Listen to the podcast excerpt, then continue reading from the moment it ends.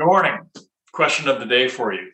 Have you drawn an organizational chart for your business and your life? This is inspired what I did for a couple hours last night on a great big sketch pad with multiple colored pens. Uh, I wound up drawing an org chart of the companies and the priorities and the income streams and the assets and all that good stuff. So, if you've done this exercise, does anybody else have a copy of it? i.e., your lawyer, financial planner, accountant, executor, parent, sibling, child, anyone? Anyone? Anyone? Why not? Well, maybe not because number one, you haven't drawn one up, you haven't laid the details out because, hey, it's all in your head, and your plan is the same as all of our plans to never get sick or die ever. Problem solved. Although, no, actually, that's a whole lot of problems created.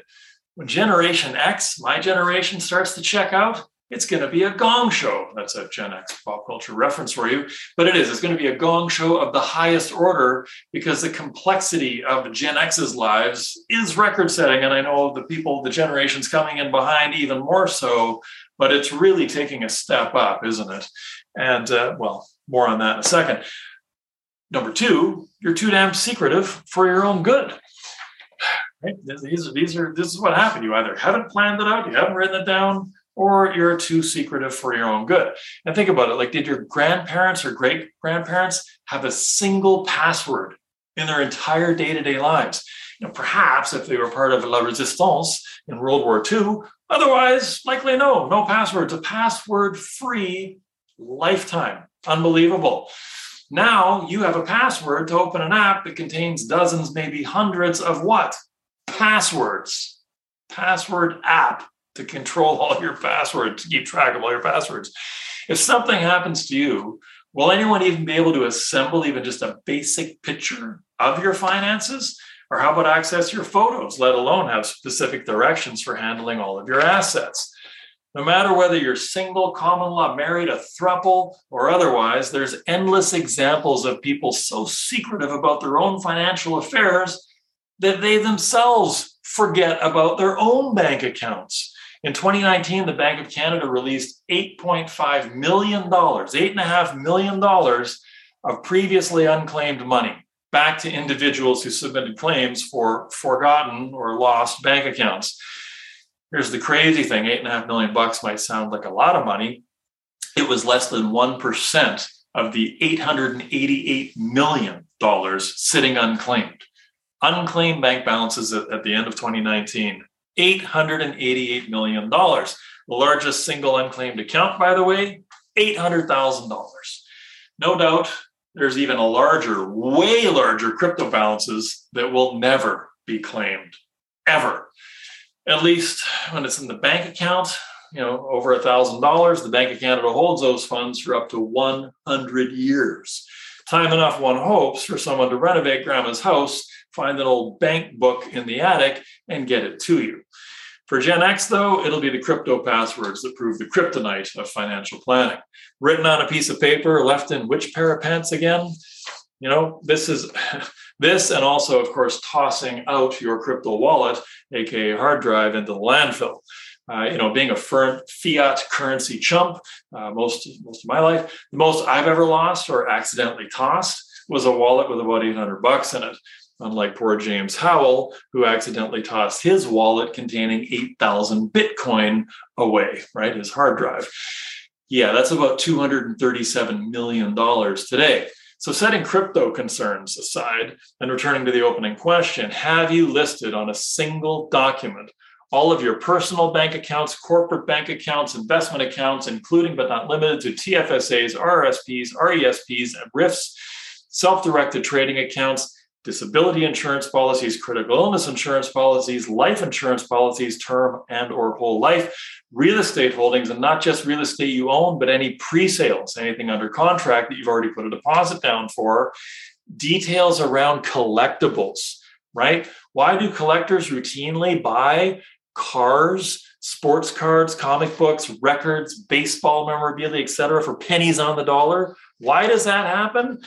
because the deceased never explained to anyone in their family, verbally or in writing, the true value of their stuff. Or outline the best way or contacts to reach out to to liquidate it. And that's why you see unbelievable deals popping up every now and then on Craigslist. If you're a car guy, you know what I'm talking about. Add a trusted contact to this document, someone to help the people left behind fairly value and capitalize on your life's collecting work, whatever it may be. Here's the thing about this whole exercise it is, of course, the essence of estate planning. It's what you need to do in order to actually prepare to have an up to date will.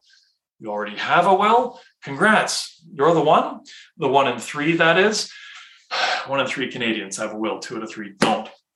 But wait, how old is that will? Been married, divorced, hit a common law threshold since it was last written, had a child, opened a corporation, bought a business, sold a business, etc. Essentially, a will is a living, breathing document that needs to be updated on average about every three years maybe not every three years for the general population, but you are not Gen Pop, are you? Your life's a little more complicated. You're operating on a different level, or you certainly hope to be. Act accordingly. Two out of three Canadians, as I mentioned, do not have a will. They have no org chart, and their family will have no clue where anything is. Like the car keys will be a mystery for a few days, or what anything is actually worth once they're gone. Don't be in the majority on this point be better. Get your act together, enlist the help of a trusted professional or two, ideally one a bit younger than you, and document not just your assets, but also your wishes. For instance, my celebration of death, because that's really what it is. I've died, and that's what now people are having a party. So it's a celebration of death, isn't it? It's going to be just that, though. It's going to be a big ass party when I die, which, as I say this out loud, kind of has me thinking, maybe I should throw like a test drive of that party before I actually check out, you know, just so I can actually have a little bit of fun with that. Uh, the app, you know, that I, it's no longer available, but the last day app, uh, it suggested July 1st of 2043 was my, well, my last day. Uh, so in theory, I had some time. Also, that's a Canada Day long weekend, which will work out nice for out of towners and their travel schedules. It'll also be easy on the fireworks budget. My point is have some fun planning for the inevitable. Makes it a little more palatable to actually sit down and do. Get creative with the exercise of writing your will, right? Surprise a few people with specific gifts. Gift the schoolyard bully of your youth 10 sessions of anger management therapy. Maybe they still need it. Send an X on an all expenses paid trip to Bora Bora, paid trip for two to Bora Bora, because, well, you know which ex you owe that to. Quite seriously, though, my will actually does stipulate there will be an all expense paid event for anyone who wishes to attend held at the Whistler Fairmont. For two nights, it'll include two nights accommodations, covered, an open bar, a kick-ass dinner and dancing event, etc. There'll be some minor hurdles to clear, fun hurdles. I know, I know, no fun, Dustin, but trust me, there'll be some fun in that in that event. So here's my ask of you on this fine summer day. Please, please, please don't do it for me. Do it for yourself. Do it for your heirs. Get your shit together. Please, please do this. Start the list of what you have, where it is, who can assist with it, and leave it at the top of your inbox at least there's something there for somebody to discover that will guide them in the right direction. You know, somehow I have bank accounts at three different institutions now. How did that happen? It was all at one most of my life. But as you get older, life gets more complicated. List assets, list accounts, and the people who can properly direct your heirs for handling those things. And hey, no family does not mean no heirs. You want your cash, you want everything to just sit at the Bank of Canada unclaimed for 100 years? Or do you want it to go to your favorite charity or wherever? Spell it out. Just start, please. And get your ass insured six ways from Sunday while you're at it, insured properly, because that ass of yours is worth millions, baby. I'm telling you, it's worth millions. Then document where all that money is going to go.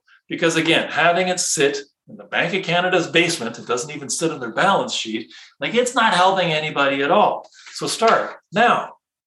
Get your shit together. That's what I got for you.